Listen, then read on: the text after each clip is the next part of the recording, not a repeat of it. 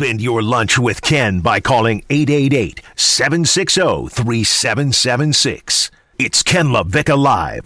Presented by F A U M B A and Sport Management Program. Here's Ken LaVicka and Chris Kokell.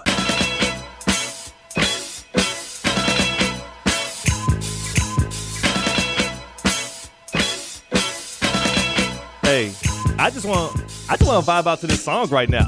It's Theo Dorsey with Real Coach K.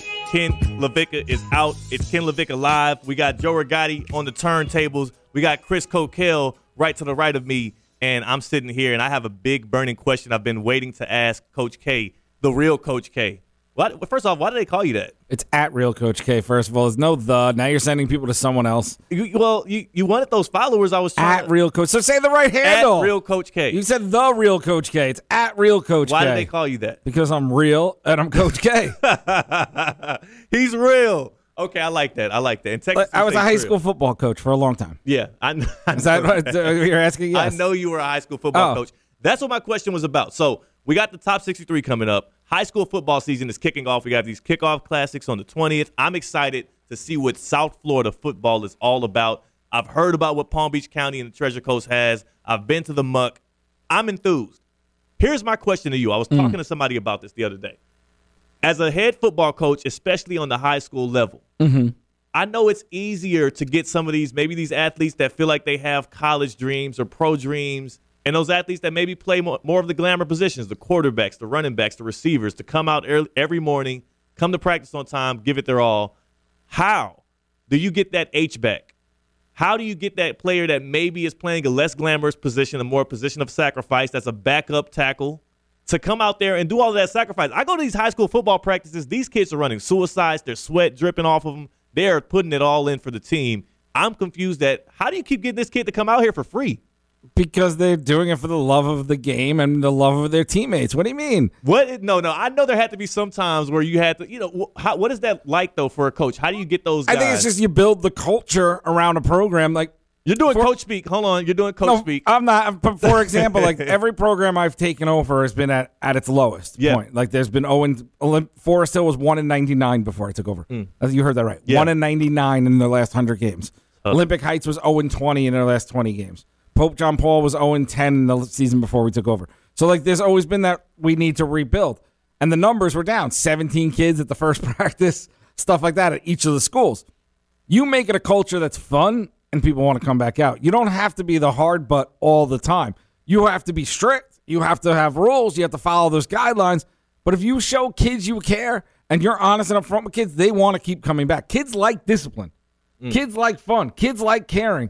You just can't be fake, and they'll keep coming back no matter what position they are. You can't sell the dreams to your backup D tackle and say, hey, you're going to be top sixty-three, number one, just keep in the work, because then when they're not, they're gone.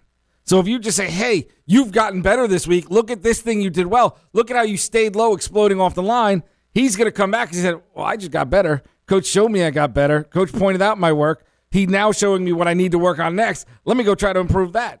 So it's just that. It's just praising kids and being honest with them and making it a fun culture to be around.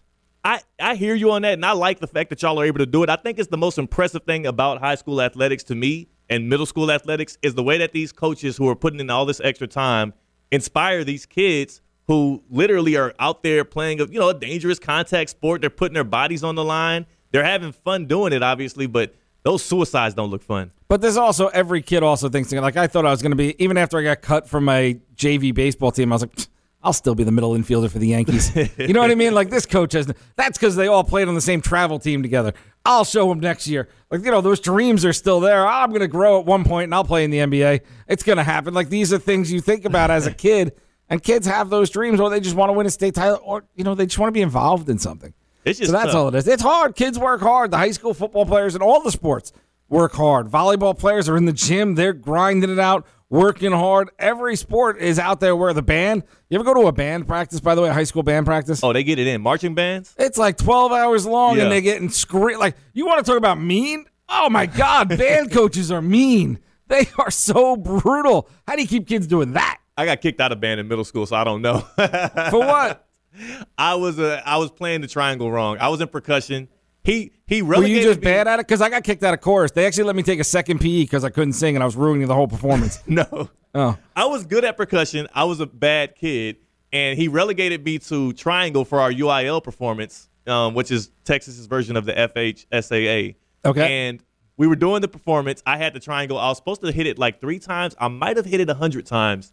And they didn't let me back next year. So you were just annoying. I was a bad, I was like, how you going to put me on the triangle? He should have had me on the snares where I belonged. I was Because nice you weren't it. good at it, probably. I was good at it. I got in trouble. That was a punishment.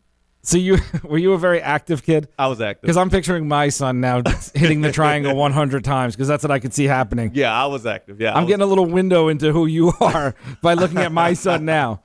Well, hopefully he turns out to be a, a good T V reporter or something better, actually, because this industry's uh. as we discussed earlier, not the most lucrative, but it's fun. He's at basketball camp today. He needs to make it to the N B A. Get paid. N B A. N B A. What's what height do you think he'll grow to? Uh, he's supposed to be like six one, six two. That'll that'll do it. That'll do it. Nah, Even I, though just, these N B A, I just want him to play and have fun. I don't yeah, care yeah. if he, where, where he goes, and as long as he plays defense. Because if he doesn't play defense, he gets yelled at by me all day. You like Carmelo Anthony. Yeah, he's not my son. And also, Dylan, my son, doesn't shoot like Melo. He starts shooting like Melo, I'll leave him alone. When he's chucking threes from his hip because he can't reach yet because he's only nine. Yeah. No, he's got the longest arms out there. He was playing with the eleven-year-olds. He's got the long. He's as tall as him. He's got the long arms. Play some damn defense and move your feet, Dylan. Man, the bar is high for Dylan, low for Olympic Melo here on Ken LaVicka. Laker Melo. Oh, he's going to get his ring, and then all of a sudden, once he gets his ring, the narrative changes because we're dopes in sports. That's what we do. He gets a ring, everyone's going to change the way they talk about Melo. That's true. And we all we already have gotten to a stage where we adore Melo now. I feel like there was that weird point where everybody was out on Melo. Now we're just like, you know, appreciate Melo's career. Anyone at Syracuse. Yeah, everyone loves him except for Lala. Oh, oh my goodness. Kokell. Lala's out there putting up shirts, pictures and shirts. Yikes. She's Yikes. the one preaching the... That's why he's back in L A. That's why he's like, all right, Bron, I need to hang out with you now. Can I stay at your place? Oh, my gosh. The mellow shots. The mellow shots on this show. It's been hilarious. This is about time where we're going to break it. You know what? I'm going to let Kokell, since it's your show and you guys invited me in and was such gracious host, Kokell, take it over right here. All right. Barton Hahn next on E S P N one oh six point three.